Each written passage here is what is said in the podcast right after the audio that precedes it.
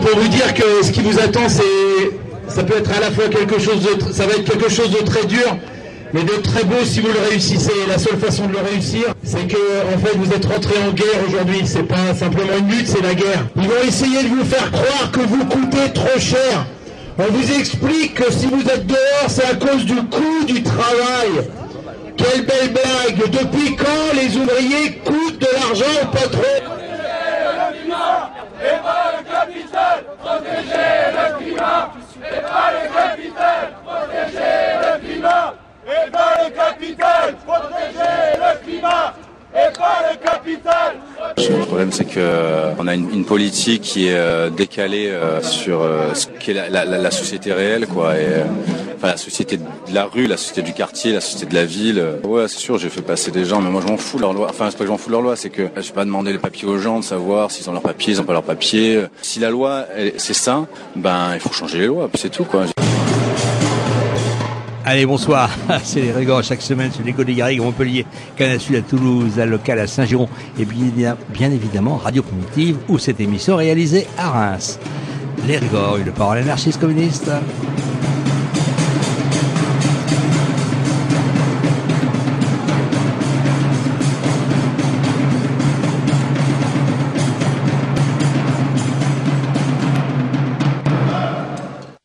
Allez, bonsoir. On va commencer notre émission euh, sur ce qui va se passer à Reims, donc samedi prochain, le 20 mai. Donc deux temps, euh, rencontre d'auteurs. Euh, c'est une chronique d'exil et d'hospitalité d'Olivier Favier qui sera là donc à la médiathèque Jean Falala à 15 heures. Comme le titre de son livre l'indique, il s'agit bien de contrôle d'exil et d'hospitalité. Voilà.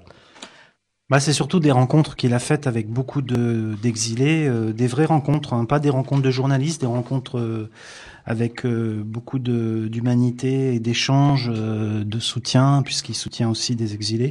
Des rencontres qu'il a faites à Calais, des rencontres qu'il a faites à la frontière italienne et, et même à Chalon-sur-Marne, puisqu'on vous a parlé beaucoup depuis janvier de, de, du drame de la disparition de d'Enko Sissoko.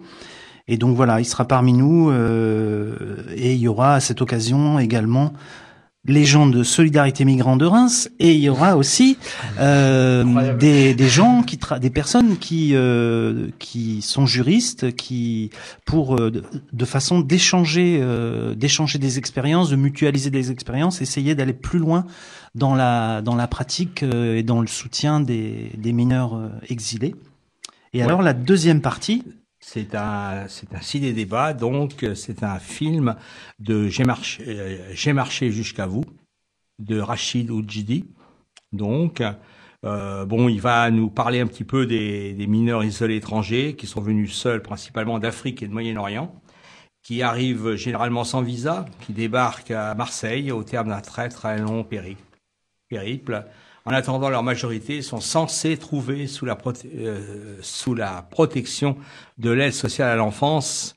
Mais en fait, euh, c'est pas évident, évident comme on peut le voir sur le terrain sur Chalon en Champagne. Bah, ça sera Alors, pardon, vas-y. Oui, juste, juste avant de, dans, Camille nous a trouvé un, un, un, interview qui a été fait euh, de Rachid Oujdi ainsi que d'une réalisatrice qui a fait également un document euh, à Calais, dans la jungle de Calais ces deux, ces deux regards euh, sur euh, ce que Rachid appellera la porte d'entrée qui est Marseille, quelque part euh, pour les mineurs étrangers.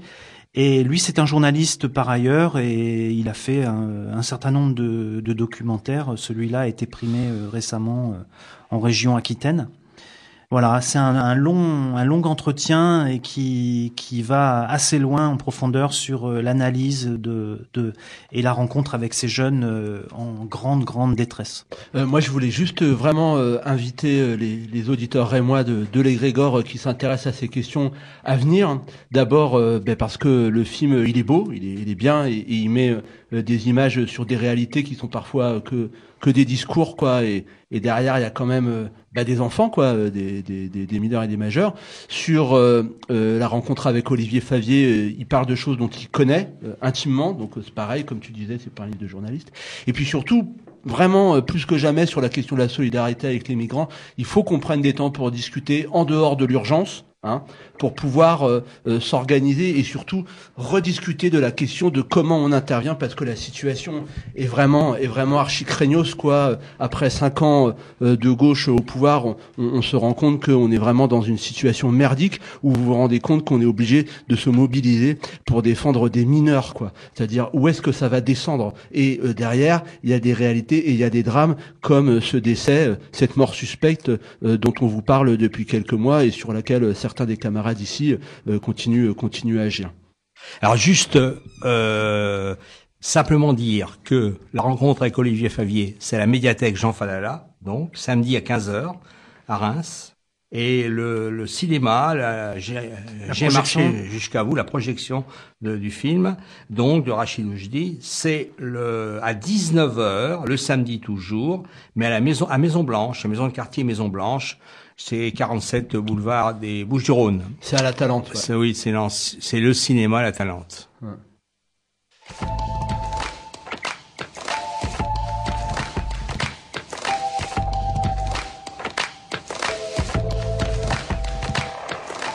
La Convention internationale des droits de l'enfant du 20 novembre 1989 indique que toute personne âgée de moins de 18 ans doit être protégée, quel que soit son sexe, sa religion, ses origines, sa nationalité. Aujourd'hui, nous allons parler de jeunes venus d'ailleurs qui échouent parfois dans une Europe peu décidée à leur ouvrir les bras.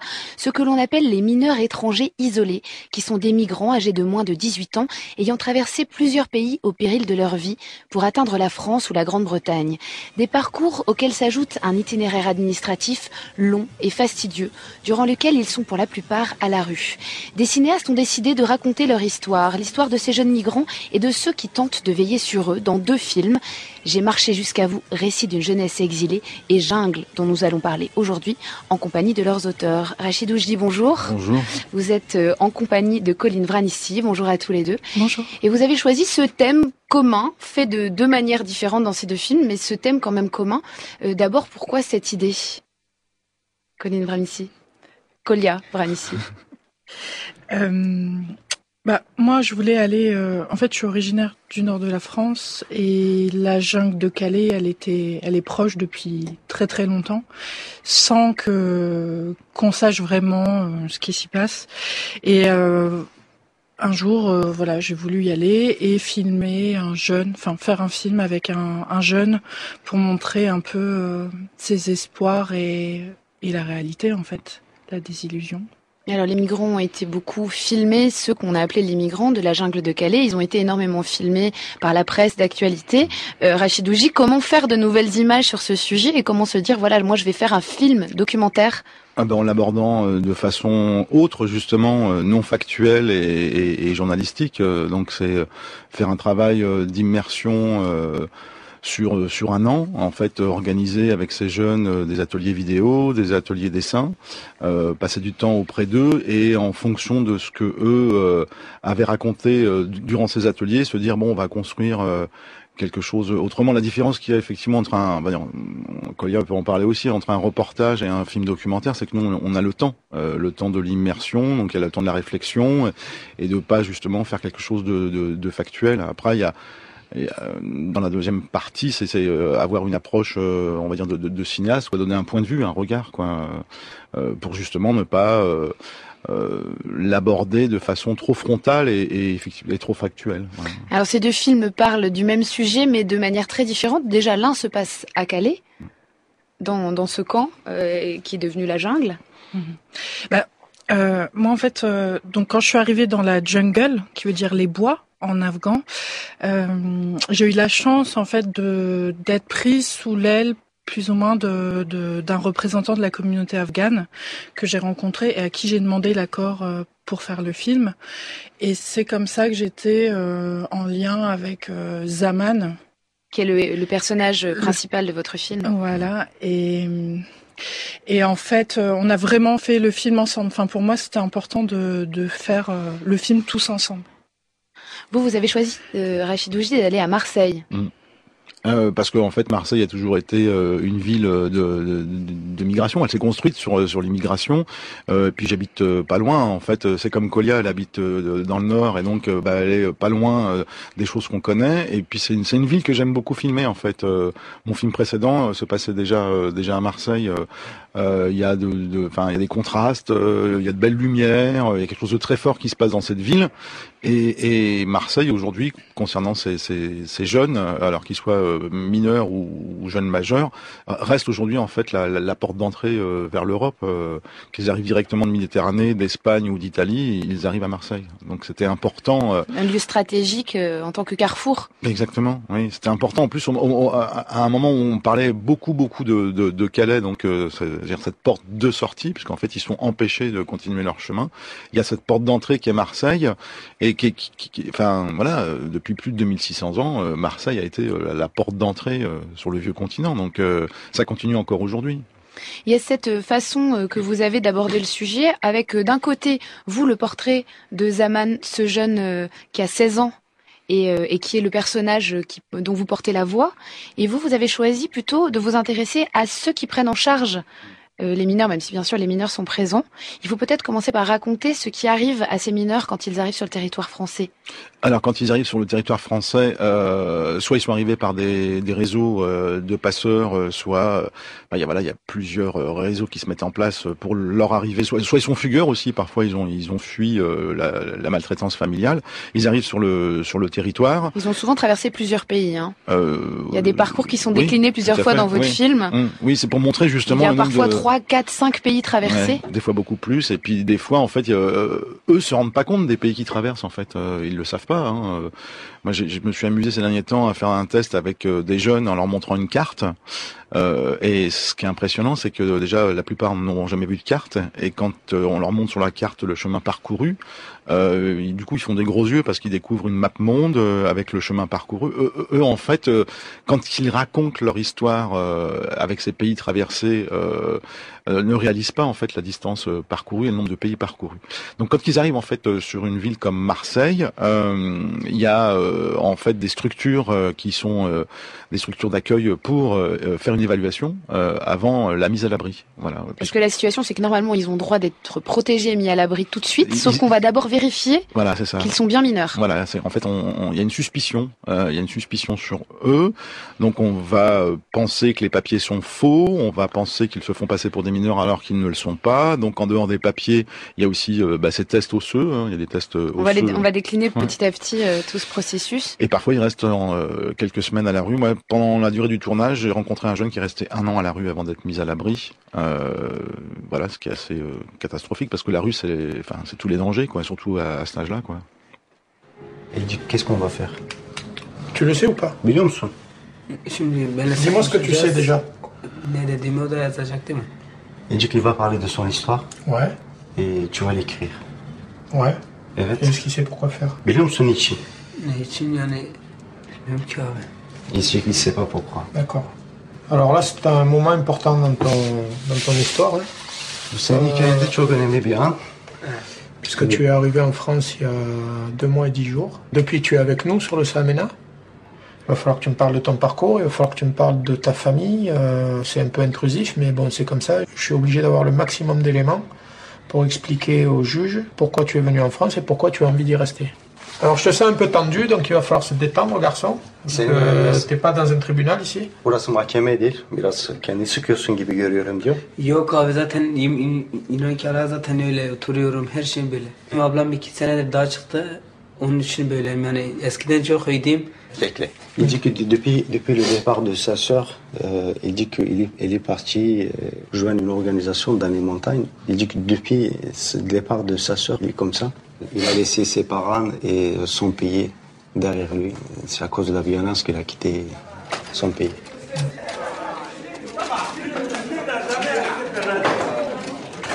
Alors racontez-nous ce qu'on entend, euh, Rachid Oujdi. Alors ce qu'on entend là, c'est donc dans ce service, euh, le SAAMENA, qui est un service d'évaluation euh, pour les mineurs isolés. Donc euh, il y a une triangulaire entre le travailleur social, euh, là dans cette séquence, donc c'est euh, Thierry Couder. Couder. En face, il y a un jeune euh, turc kurde Mehmet de 16 ans et il y a Fetan, euh, Fetan qui est euh, interprète. Euh, turque et kurde qui euh, qui est là en fait pour faire le, le, lien. Le rôle des interprètes est très important dans ces dispositifs-là. Et le jeune en fait pendant une heure et demie va raconter son son récit de vie en fait, euh, comment il est parti euh, de chez lui, comment il est arrivé, comment les choses se passent pour lui avant en fait une une, une évaluation qui qui peut prendre plusieurs semaines, voire plusieurs mois avant la mise à l'abri.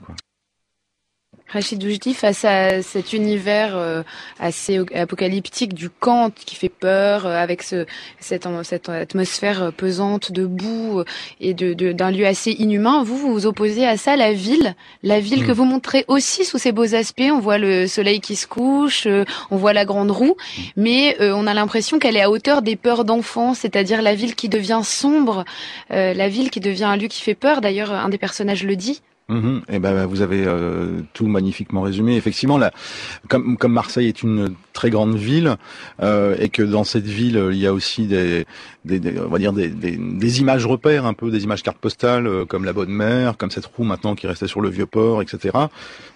comme à un moment on, on, a filmé aussi durant un marché de Noël, etc. Et donc c'est des lieux que qui nous parlent nous euh, mais c'est des lieux qui sont euh, complètement euh, inconnus pour pour ces jeunes. cette roue qu'ils regardent, cette ville qu'ils qu'ils découvrent, ce marché de Noël avec tous ces produits proposés. Enfin, il y a une, enfin voilà, il y a une sorte d'abondance et puis et c'était resté effectivement au niveau de, de, de regards d'enfants un peu perdus, euh, apeurés, et, et, et, la nuit dans, dans des villes comme Marseille, pour des jeunes. Euh, alors c'est pas qu'elle est hum, qu'elle est forcément dangereuse, mais pour euh, il y a plein de gens qui ont peur euh, du soir, de l'obscurité, etc. Du froid. Du froid, bien évidemment, puisqu'ils dorment à la gare Saint-Charles quand ils sont pas mis à l'abri.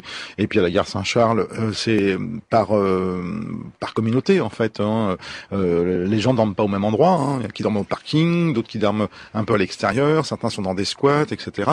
Et, et, et la, le froid en fait abîme et fragilise encore plus ce corps, quoi, hein, que ce soit dans la jungle ou auprès d'une gare, quoi. C'est. Euh... Rachid ce que nous dit le film, c'est que euh, quand les jeunes arrivent euh, il y a euh, deux façons d'être récupérés. Il y a les réseaux bienveillants des travailleurs sociaux qui essaient plus ou moins euh, de les aider, et puis il y a de l'autre le risque de traite, de trafic. Mmh. Ben, voilà, les Et les deux vont leur tomber dessus en même temps? Alors les deux ne vont pas leur tomber dessus en même temps, mais, mais si dans un premier temps l'institution n'arrive pas à les mettre à l'abri rapidement, donc s'il reste un certain temps dehors, ils vont être repérés justement par les réseaux malveillants parce qu'ils sont facilement repérables. Et puis à partir du moment où ils sont pris en main par les réseaux malveillants pour pouvoir les récupérer, c'est compliqué. Euh, c'est compliqué parce que très rapidement on va leur proposer de l'argent facile. Euh, d'autres fois, ça va être euh, certains seront transformés en mules. Enfin voilà, il y a plein de choses qui se passent. Il y a des gens qui font qui font le marché de la chair aussi. Donc voilà, tous ces réseaux malveillants sont, sont présents dans la ville, quoi. Mais mais à la base, en fait, ces réseaux malveillants, enfin, on n'a même pas on n'a même pas les citer. ces jeunes qui arrivent, qui sont mineurs, doivent être immédiatement mis à l'abri. C'est-à-dire qu'en fait, à la base, euh, j'ai presque envie de dire que le, le film de Colia comme le mien n'ont pas existé. La jungle, n'a pas existé. Ces gamins n'ont pas être à la rue. Ils sont mineurs. On doit les protéger immédiatement. Donc, euh, à un moment, c'est se poser la question euh, comment se fait-il encore dans, enfin, aujourd'hui dans nos pays, on laisse à la rue ces, ces, ces, gamins, quoi. Ce sont des gamins. Parce qu'on s'imagine avec tous les pays qu'ils ont traversés, qui se sont renforcés au cours du voyage, etc. Mais ça, ça reste, ça reste des enfants et et c'est pour ça d'ailleurs dans le film j'utilise aussi le, le, dessin euh, pour rester euh, à, hauteur d'enfant. Comme quand vous évoquez justement cette ville à hauteur d'enfant, le dessin est aussi pour accentuer ce côté. Ce sont quand même encore des enfants, quoi. Et avant de leur proposer des activités, on commence par les renseigner en arrivant sur leurs droits. En tant que, mineur, donc de moins de 18 ans, vous n'avez pas besoin de documents, de titres de séjour pour pouvoir rester en France. Dans la loi, c'est la loi de la protection de l'enfance, une protection de l'enfance en danger. Vous devez être immédiatement, à partir du moment où vous êtes considéré comme mineur isolé étranger, vous devez être immédiatement mis à l'abri. Pourquoi ça prend du temps C'est peut-être une des raisons. C'est que vous, en tant que mineur isolé étranger, on va d'abord évaluer votre situation. On va évaluer si vous êtes vraiment mineur, on va évaluer si vous êtes vraiment isolé et on va évaluer si vous êtes vraiment étranger. Vous êtes en danger puisque vous êtes isolé, vous êtes mineur en danger, donc il y a aussi des mineurs en danger français. C'est la même loi qui s'applique à vous.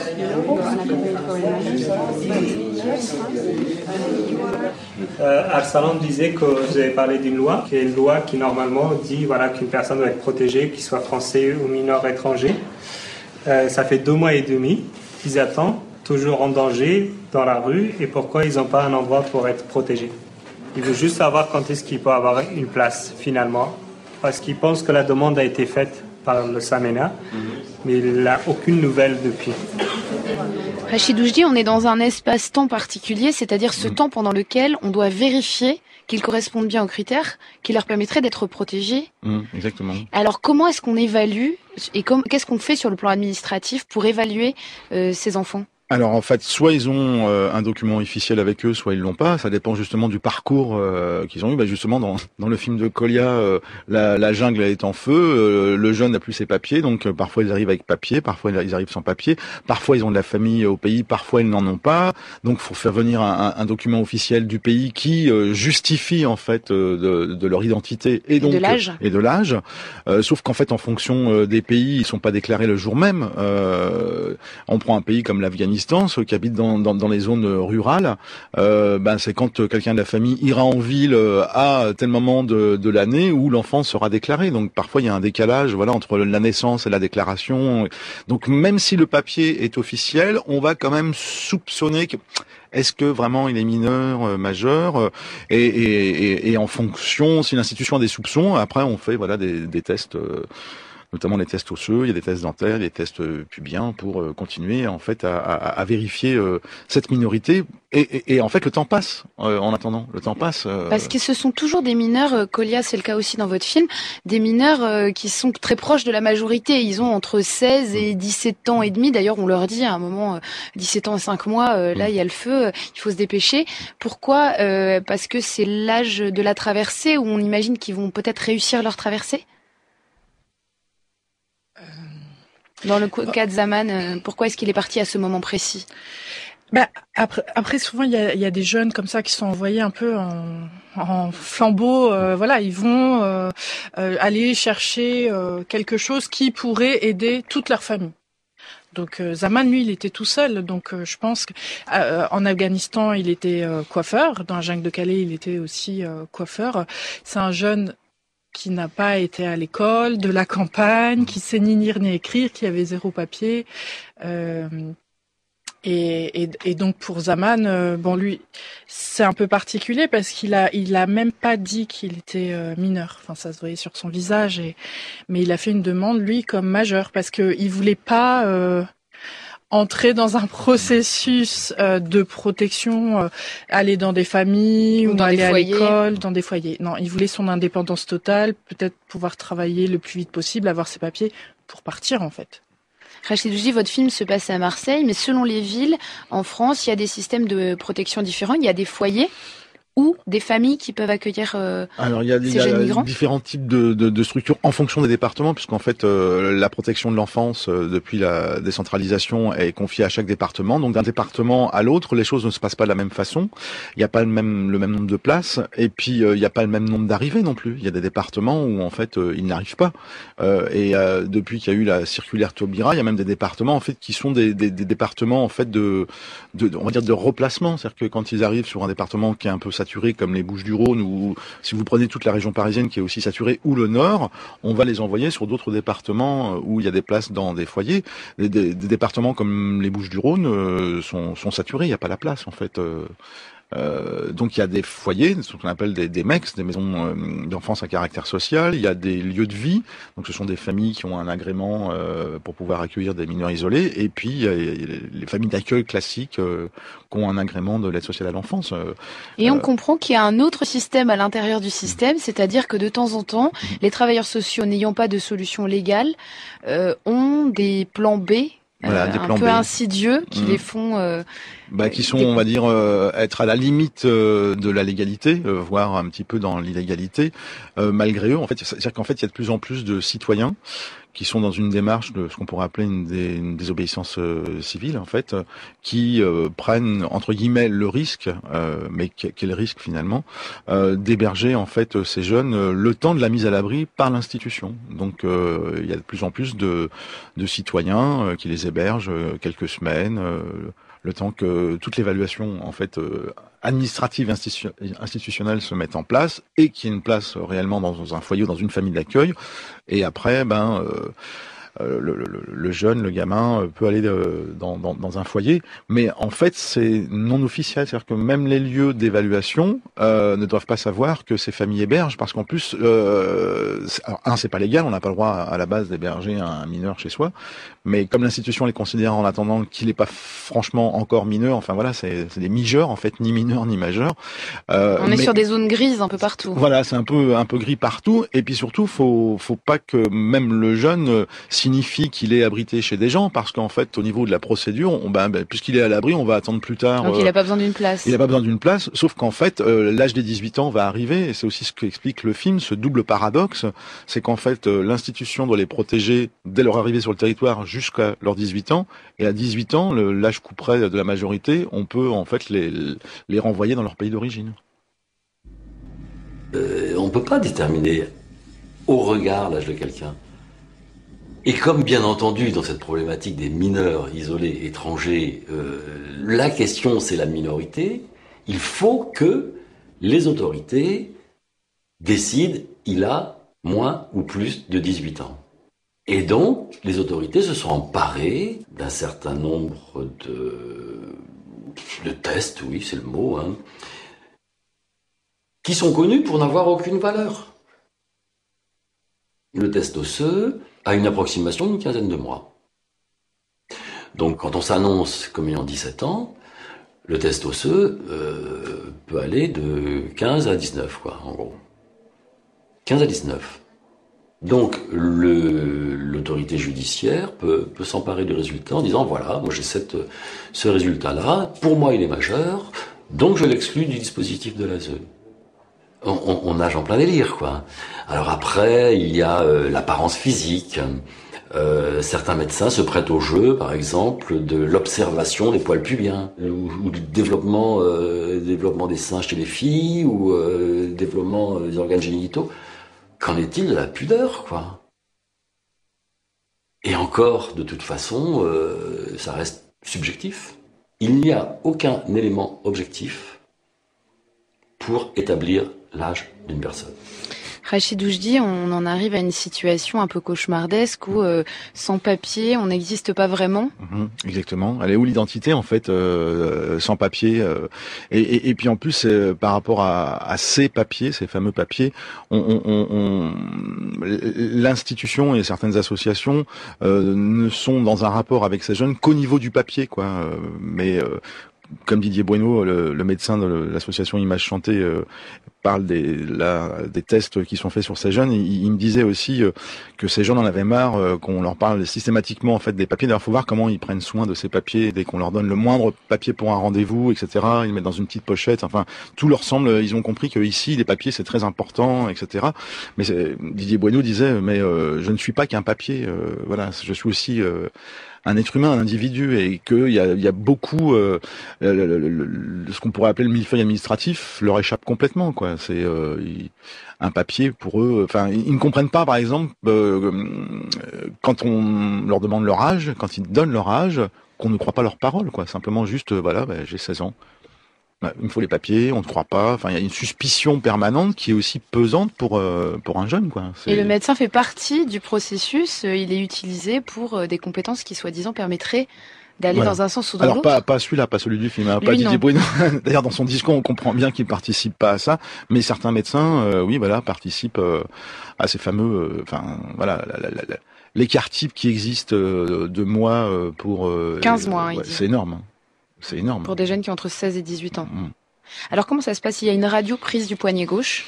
C'est voilà, c'est une radio, c'est c'est un rayon X. En plus, euh, c'est c'est dangereux, mais ça on n'en tient pas compte non plus, quoi. Voilà, euh, c'est une radio et en fait, euh, c'est c'est- ce sont des expériences qui ont été effectuées. Alors je sais plus si dans les années 30 ou les années 50 aux États-Unis dans dans le Middle West américain. Euh, en, en fait, à la base, c'est pour voir euh, le, le- cartilage, l'évolution du cartilage. Donc la Euh, croissance où on en est de la croissance. Voilà, sauf que ça a été fait sur une population caucasienne, euh, Middle West américain dans les années 50, quand on sait que depuis euh, le corps humain euh, en fait euh, s'est développé. Euh, Aujourd'hui, les jeunes sont beaucoup plus grands et que les populations sur lesquelles on fait ces tests ne sont pas des populations caucasiennes. Donc en fait, le, le test à la base, il n'a pas lieu de se faire. Mais l'institution, elle a besoin de ces tests. Pour en fait bah, faire un, un tri, euh, même s'il est arbitraire, euh, pour les évincer du dispositif de, de mise à l'abri en fait. Donc ce test plus les, évaluations faites par les centres Mhm. vont permettre de déterminer, au juge de déterminer, de prendre une décision Exactement. pour savoir si l'enfant peut être accueilli ou pas, s'il est en situation de mineur. Voilà. Alors dans ces structures, il y a aussi des psychologues euh, qui, interviennent au cours de, de l'évaluation et on va les, les entendre parler. Depuis qu'elle a reçu son invitation à quitter le territoire, elle a complètement, en fait, elle s'est effondrée, Hmm. puisque c'est tout son projet migratoire qui s'effondre, euh, où elle a du mal à se lever le matin, elle n'arrive plus à faire ses démarches, elle n'y elle croit, elle n'y croit plus. Et euh, donc là, euh, bah, sa demande, c'est aidez-moi. Ce que tu dis là sur Maïmouna, elle est partie mineure, euh, prise dans un réseau de, euh, de traite, Prostitution. prostitution. Exactement, voilà, c'est ça. Donc je vais un peu expliquer euh, la différence entre un psychologue et un médecin. On a aussi beaucoup travaillé là-dessus. Euh, entre euh, bah, le, le spécialiste du corps et puis nous on était mais je lui ai dit des fois aussi le corps et ben quand on n'est pas bien il s'exprime Bah, ça, c'est vrai avec tous les gamins. Mais ce qui se passe pour ces jeunes en particulier, arrivés à 18 ans, vont pas pouvoir rester en France. Donc des jeunes qui s'engagent dans un parcours d'apprentissage du français, de formation, euh, et qui tout à coup, 18 ans, refus de régularisation. Euh, Maïmouna, là, elle a tout un parcours euh, en, en l'espace d'un an. T'as vu comment elle parle le français? Elle est arrivée, euh, elle parlait pas. Là, maintenant, euh, elle parle français. elle a un projet elle s'est investie dans des stages Mm. euh. Et, et tout à coup, là, ben, on va voir euh, 18 ans euh, début, juin et on lui dit euh, bah, de toute façon, il n'y a aucun espoir. Il faut te préparer à, rentrer chez toi. Mais rentrer chez moi, mais c'est inenvisageable. Ça, c'est pas possible. Rachid Douji, on entend donc les psychologues s'entretenir entre eux. Entre eux, voilà, c'est euh, en fait une réunion de travail et parmi ces trois euh, psychologues, il y y a mon épouse. Euh, exercice toujours délicat hein, de, de filmer quelqu'un avec qui on est très proche. Et, et, et en fait, euh, souvent, bon, pour m'amuser, je dis que c'est un film de commande. En fait, euh, c'est mon épouse qui m'a commandé ce film, puisqu'elle elle travaille auprès de ces populations-là de- de- depuis un, un certain temps. Et c'est c'est aussi pour ça que ça m'a été facile de filmer dans. Donc là, c'est la réunion des psychologues à l'espace santé jeune de Marseille, Image Chantée. Et c'est par euh, cette structure que j'ai pu aussi filmer dans, dans, dans l'autre structure euh, d'évaluation. Euh, donc ça a été facile pour moi en fait d'approcher ces professionnels et de les filmer dans le cadre effectivement de leur travail, en respectant aussi, euh, surtout pour des psychologues, euh, par, enfin quand, quand les choses pou- pouvaient à un moment aller un peu trop loin, re- respecter en fait euh, une sorte d'anonymat quoi. Il y a des choses qu'on n'a pas utilisées volontairement, euh, voilà, pour pas pour pas mettre dans la gêne non plus et, et, et, et les, et, et les Et les psychologues et puis et puis, le, le parcours des jeunes quoi. Il y a cette question qui, qui apparaît que euh, au sein d'une situation qui censée être égalitaire, c'est-à-dire les mineurs ont le droit d'être protégés, ce qu'on disait, euh, il y a le fait d'être étranger qui prime sur le fait d'être français. Le fait est que finalement on vérifie beaucoup plus pour les mineurs étrangers, donc ils vont avoir plus de mal à être euh, placés. Mais il y a aussi la situation des filles qui est évoquée. Eh ben, les- il y a les- très peu de filles. Alors, les filles a- disparaissent. Qu'est-ce qui se passe Au moment du tournage, en fait, pendant le tournage, pour une période d'un an, euh, on n'a rencontré qu'une seule fille. Euh, mais là, les filles arrivent de plus en plus nombreuses. Euh, bah, les, les filles, elles sont prises dans, dans des réseaux de traite, euh, soit dès le départ, soit en cours de, de, de parcours, quoi. Euh, donc c'est et, et puis en fait, euh, ce qu'on a tendance aussi à oublier parfois, c'est que de, de, de, de, de tout temps de, l'histoire, j'allais dire de, l'immigration, c'est d'abord les, les jeunes hommes, les, les, les, garçons qui partent en premier. Euh, la, la, la, fille, en fonction des, des, des cultures d'où ils sont, on, on, la garde, on la protège, quoi, parce que euh, même s'ils ne savent pas jusqu'où ils iront, ils savent que le périple va, va être long et difficile, et donc on envoie d'abord les garçons. C'est les garçons. Mais là, quand elles partent, on voit bien que elles sont les premières proies. D'ailleurs, ah c'est décrit par les médecins. Mmh. Exactement, ce sont effectivement les, bah, les proies plus faciles. Voilà, même les garçons le sont aussi, mais forcément les filles, euh, bah, oui, oui. Arrive rapidement cette question de la majorité puisque ce droit euh, tombe à la majorité, qu'est-ce qui se passe pour ces jeunes migrants qui n'ont pas été légalisés La situation n'a pas été légalisée? Ah bah là, ils passent euh, sous sous un autre, euh, enfin le coup près de la majorité fait que bah du coup là ils sont en situation irrégulière si tout n'a pas été préparé en amont pour la régularisation, parce que tous ne vont pas demander un statut de, de, réfugié et, même dans ceux qui vont demander ce statut, ils ne l'obtiendront pas parce que ça va dépendre des pays d'où ils viennent, etc. donc en fait, à 18 ans, ben, pour ceux qui sont euh, à l'abri ou encore à la rue, il leur reste à faire le 115, euh, voilà, pour euh, pas rester dehors, et ils se retrouvent en situation irrégulière sur le territoire. Ils passent plus sous la protection de l'enfance, mais ils passent sous bah, le flux migratoire traditionnel pour pour des jeunes adultes. Voilà. Donc ce qu'on entend, c'est qu'il y a eu des efforts pour certains d'apprentissage de la langue, des stages, des formations. Mmh et qu'à un moment, euh, ben, en fonction du pays d'où ils viennent, euh, une fois de plus, voilà, l'administration, l'institution dit bah c'est pas la guerre chez vous, vous allez rentrer chez vous. Euh, alors que des fois, les pays sont pas forcément en guerre. Si on prend un pays comme la Guinée, il n'y a pas une guerre officielle, sauf que ben, entre les ethnies, entre les cultures, il y a de, de, de, gros problèmes. Et si les gens sont partis, tenter une vie meilleure ailleurs, enfin c'est humain. Et si les gens sont, sont partis, c'est parce que il était plus possible pour eux de vivre dans ce pays. What we're gonna do? Can I stay with you? Where we're gonna sleep? What we're gonna eat? Where we're gonna go? Does anybody know? Oh, oh. What we're gonna do? Can I stay with you? Where we're gonna sleep? What we're gonna eat? Where we're gonna go? Does anybody know? Oh, oh.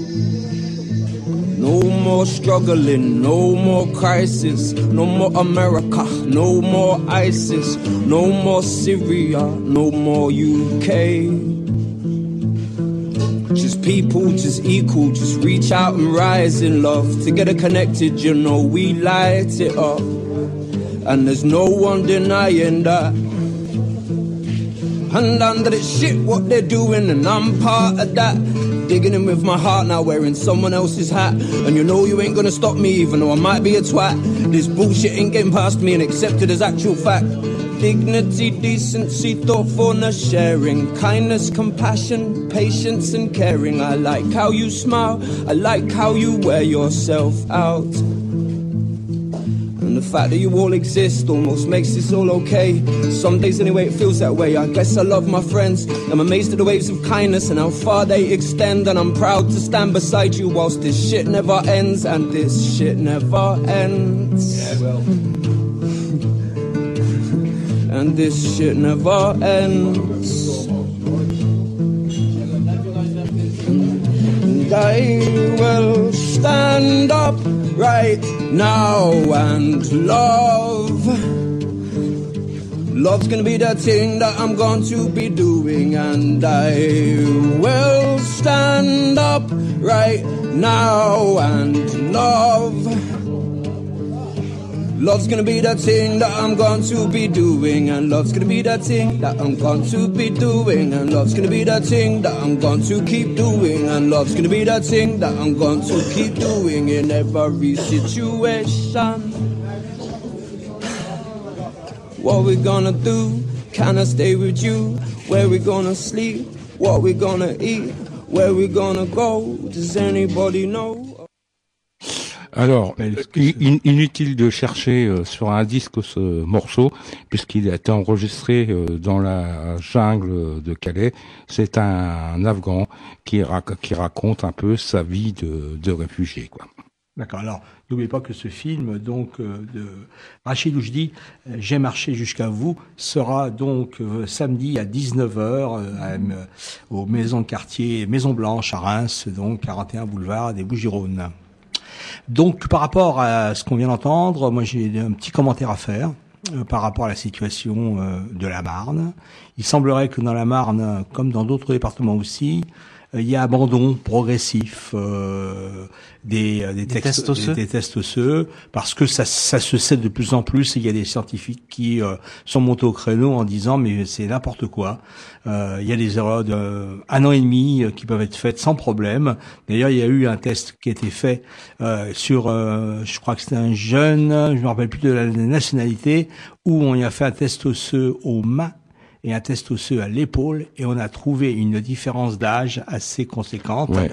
Donc euh, ton épaule a 18 ans alors que ta main n'a que 17, euh, tu vois. Non, non, c'était plus que ça. C'était euh, c'était 17, 17 euh, au bras et c'était euh, 27 ou 28 à l'épaule.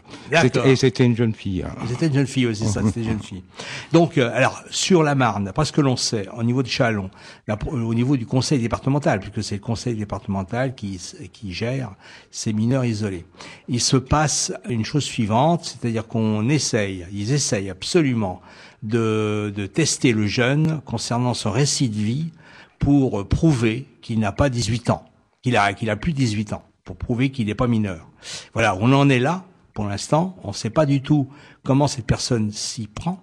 Apparemment, il n'y a pas que dans la Marne, puisqu'il y aurait des trucs de formation, de formation finalement de flics, de flicage possible dans les conseils départementaux pour éliminer le maximum de jeunes. En fait, c'est ça le but, hein. c'est d'éliminer le maximum de jeunes pour qu'ils ne soient pas pris en charge, pour que ça nous coûte moins cher, etc. Oui, en fait, donc c'est une, technique de, une technique de, de dialogue, de piège en fait, pour Piège. piéger en fonction du récit, euh, de, de piéger pour pour mettre en évidence. Ben non, euh, voilà, tu nous as dit ça, donc euh, Ouais. c'est comme un interrogatoire en fait. euh, Complètement. Oui, de toute façon, c'est dans, dans le reportage, c'est ce qui était marrant, c'est quand on, on, on voit un, un des, une des personnages qui qui fait justement l'entretien avec le ton qu'il emploie euh, en disant de toute façon, on n'est pas les flics, on n'est pas au tribunal, euh, tu peux, tu as le droit de me dire tout ce que tu veux. Ouais, c'est le piège absolument, alors qu'ils ont le pouvoir. Ils ont le pouvoir de, de déterminer s'il est majeur ou mineur, donc euh, on n'est pas au tribunal, d'accord, mais avoir le pouvoir, c'est ça. Donc voilà, donc on, on aura l'occasion de toute façon euh, euh, samedi soir d'en parler, hein, avec euh, quelqu'un qui euh, vient d'une autre ville pour nous dire au niveau juridique de quoi il en retourne.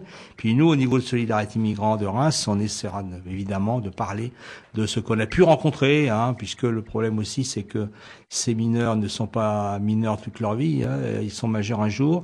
Moi, je sais que j'ai eu un cas euh, comme ça, de quelqu'un qui avait été euh, pris par l'ASE, qui a eu même un CAP d'horticulture, et qui s'est retrouvé, il fallait qu'il s'en, pour être régularisé à 18 ans, il fallait qu'il ait un contrat de travail et malheureusement, il n'a pas pu trouver ce contrat de travail ou tout au moins, il a, eu un contrat de travail complètement véreux, ce qui fait que véreux dans ce sens que le patron qui, euh, avait, fait ce contrat de travail n'était pas du tout sérieux et crédible, qui fait que le jeune va s'y retrouver en situation de, sans-papier, quoi, comme il y en a des, milliers d'autres. Alors, j'ai une explication sur le fait qu'on vous fasse traîner. euh, même avant euh, de leur dire s'ils sont reconnus euh, mineurs ou majeurs, puisque euh, dans les textes, quelque part, il est écrit que si un euh, quelqu'un, un jeune mineur, a été pris en charge par l'aide sociale à l'enfance à, à l'âge de 16 ans, il peut demander la nationalité française. C'est pas 15 ans. Non, c'est 16. T'es sûr Parce Oui, que oui. j'avais lu que c'était 15 pour la nationalité française et 16 pour avoir une carte de séjour d'un an. Euh, non, je crois que c'est Je 16. vérifierai, hein, pour le débat de samedi. non, donc c'est pas dans les c'est pas dans les textes de qui régissent euh, le, le, le séjour, euh, l'entrée et le séjour des étrangers. C'est dans, je crois que c'est dans le code civil. Il faudra que Ouais, je retrouve ouais, exactement ouais, l'article. hein. Donc voilà. Donc euh, on- on- et puis donc sur l'histoire des de la mise en cause euh, des papiers officiels, ça c'est bon, ça c'est clair aussi que euh, ça, ça, ça s'applique à tout étranger quel qu'il soit. hein. Oui, tout à fait. Alors ça, il y a des trucs qu'il faut savoir. Bon, on en parlera peut-être. euh, je sais pas si on a encore le temps là d'en parler, mais il y a des trucs qu'il faut savoir, c'est que pour euh, bien sûr le, le trait d'acte de naissance, c'est l'acte de naissance qui est important, bien évidemment. Et l'acte de naissance ne, ne doit surtout pas être acquis dans une ambassade que- quelle qu'elle soit. Il faut que cet acte de naissance vienne du pays d'origine, parce que dès qu'elle vient d'une ambassade, elle est remise en cause. Elle est remise en cause par les autorités françaises. Contrairement au, si elle vient de- des pays d'origine, là, ils sont normalement obligés de le reconnaître. Alors, comme le passeport est fait grâce à ce papier, s'il vient effectivement d'une ambassade, eh bien, l'avocat peut très bien dire, l'avocat bien sûr du, du conseil départemental peut très bien dire, ce passeport est vrai, mais il a été fait et acquis avec des faux papiers. Voilà, c'est ce qui se passe. On le voit à Reims régulièrement. Oui, je voulais dire également que ces, deux événements étaient organisés par le collectif Denko Sissoko. On vous en a parlé souvent euh, dans le cadre de cette émission. On vous a dit également qu'il y avait une plainte qui avait été déposée par euh, des avocats parisiens. Euh, donc cette plainte suit bien son cours. Il y a des entretiens qui sont faits avec à la fois des gens du, des personnels du SAMI de, Chalon-sur-Marne, mais également avec des gens du département, je pense. Donc ça suit son cours. Nous, on espère vivement que ça aille encore plus loin euh, au niveau d'une instruction. hein, et on va, on se bougera pour ça. Et que dernièrement, il y a eu euh, quatre ou cinq organisations Six. nationales, Six. six qui se sont constituées partie civile. Donc il y a le GISTI, il y a Il y a la le. LDH, Oui, il y a le MRAP. le MRAP, Il y a aussi euh, RESF RESF. national. Et puis il y a deux, deux associations qui est spécifiques sur les droits de, l'enfant. Qui euh, c'est des euh, comment ça s'appelle euh, des associations. euh, alors je me rappelle plus des noms exactement, mais euh, c'est spécifique aux droits des enfants. Peut-être rappeler aux auditeurs les circonstances hein, qui fait que euh, il y a euh, la nécessité de faire toute la lumière sur ce qui s'est passé quoi.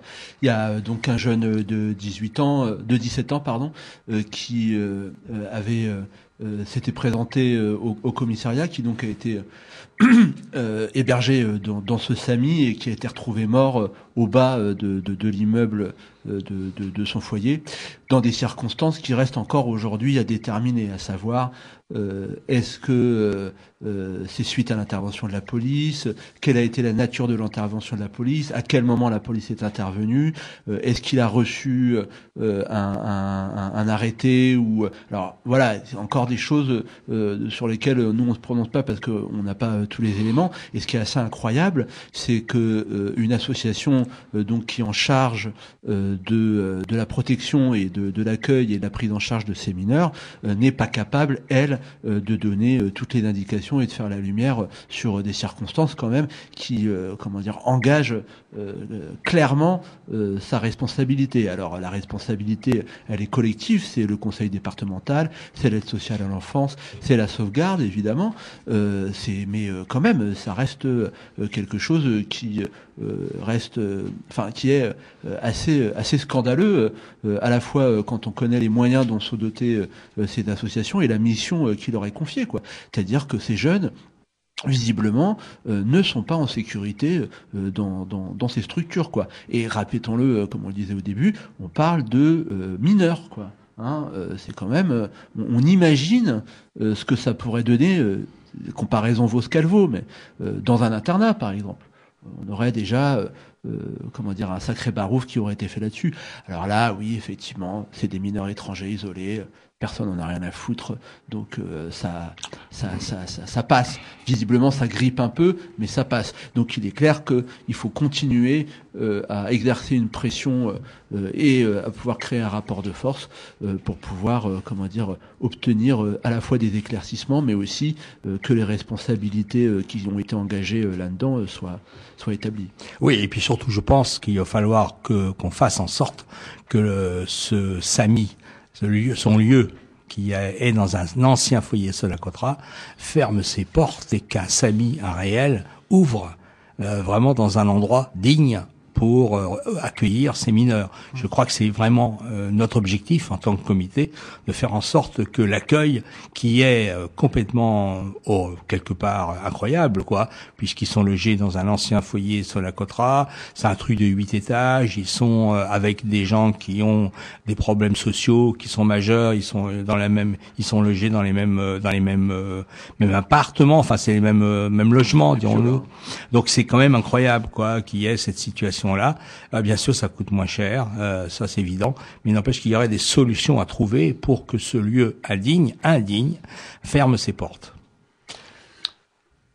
On va peut-être arrêter là et après, ben, on voudra, on va vous lire quelque chose d'important puisque ça fait plusieurs émissions qu'on vous parle de ce qui se passe à Bure et on a eu des nouvelles euh, aujourd'hui importantes. Ouais, alors justement, euh, donc euh, cette semaine, il va y avoir une délibération importante dans le village de Mandre, Mandre en Barrois. C'est Mandre en Barrois, c'est le, petit village qui est tout près du bois le Jus, qui est occupé depuis l'été dernier par les, les opposants au projet CIGEO hein, les opposants à la poubelle nucléaire. Et en fait, là, euh, il y a une forte mobilisation qui est attendue le 18 mai prochain. Il y a un banquet, donc c'est le jeudi, je crois, Jeudi, hein, c'est 18 jeudi. mai. Mhm. Il y a un banquet euh, qui invite tous les opposants à, à participer. euh, pendant ces délibérations. Alors, ce qui est assez cocasse, c'est qu'il y a au moins cinq euh, élus municipaux sur 11 qui sont euh, qui sont très très empêtrés puisqu'ils sont en situation de conflit d'intérêts d'une part, et d'autre part, il y a le maire, le maire de Mandran-Barrois, qui est poursuivi pour faux et usage de faux euh, par quatre habitants du village, parce qu'en fait, il a, il a euh, dans un premier temps, lorsqu'il a, il a fait les- il a fait des faux pour pouvoir euh, transférer les bois à, à l'Andra. Donc tout ça, il y a une plainte au, pénal qui a été portée.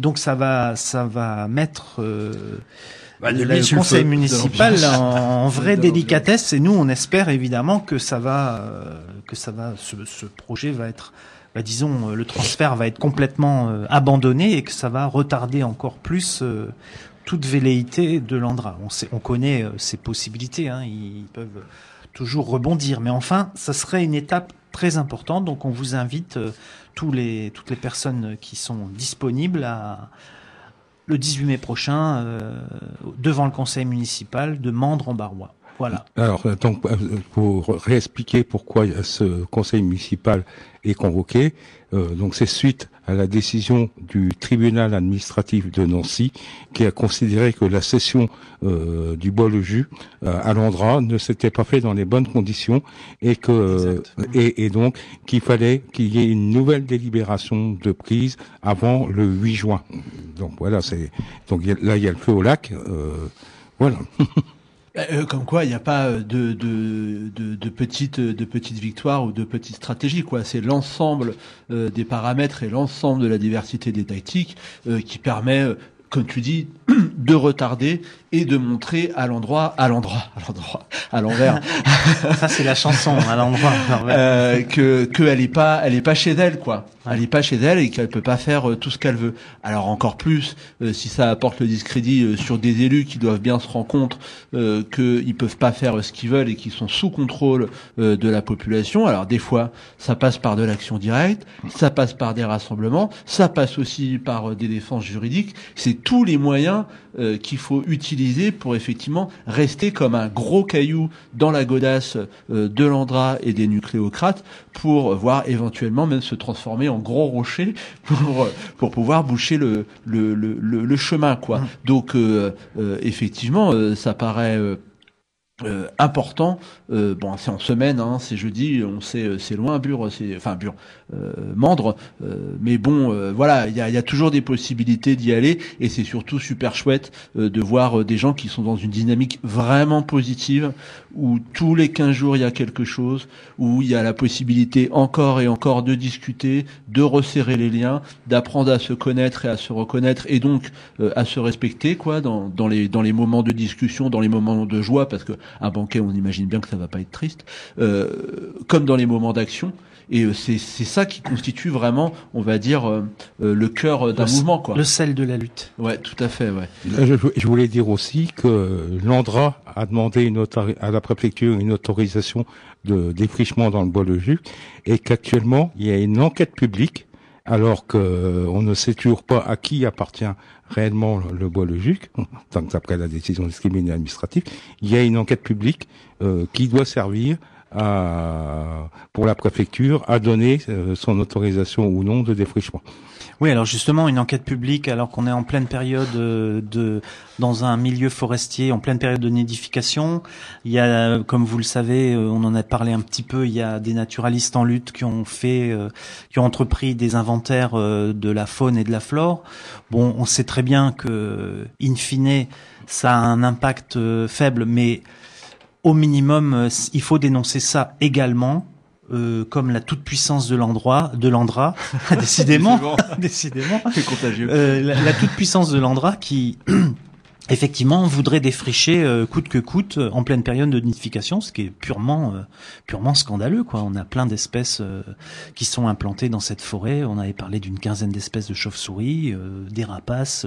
on a la présence du chat sauvage. On a un tas d'espèces comme ça fort intéressantes. Ah ben pour eux, il est clair qu'ils sentent que la situation est en train de se tendre, donc ils essayent d'accélérer pour mettre les gens devant le fait accompli. Ça. Et devant ce truc-là, il est clair que les dominants, la légalité, ils sont contrefiches quoi.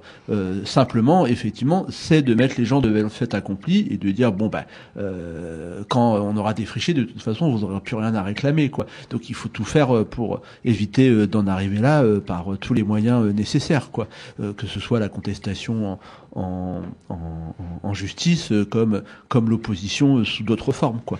Oui, et j'oubliais juste un détail, c'est que cette forêt est classée pour une partie en zone naturelle d'intérêt faunistique et floristique.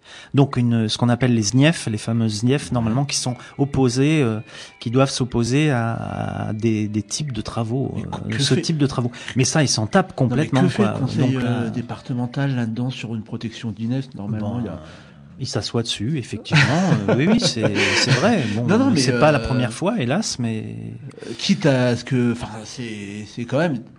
Tu, tu dis qu'il y a, il y, a, il y a une partie, euh, enfin, c'est quand même une classification euh, qui est pas anodine, euh, l'INEF. C'est pas euh, les SNIEF, ouais, non, ouais, bah non. c'est c'est pas euh, quelque chose. euh, Enfin, c'est pas comment dire ça. C'est pas un terrain de foot, quoi. C'est euh, c'est c'est quand même quelque chose qui est, qui est relativement important où il y a où il y a des conventions et il y a des choses qui méritent d'être respectées. Je veux dire, un avocat compétent qui. euh, Oui, alors en fait, euh, le jeu de l'Andra va consister à, à proposer des mesures compensatoires, mais Ah. vous imaginez bien que là, euh, parmi l'ensemble des opposants, il est hors de question d'accepter des mesures compensatoires. Évidemment. Hmm. On va peut-être se quitter. Non? Bah, on, va, rappeler que euh, attend tout le monde euh, sa- samedi euh, toute la journée à 15h à la médiathèque Jean Falala pour la discussion avec Olivier Favier et à 19h euh, à la MJC Maison Blanche au Ciné La Talente pour la diffusion du film dont vous avez entendu le réalisateur tout à l'heure.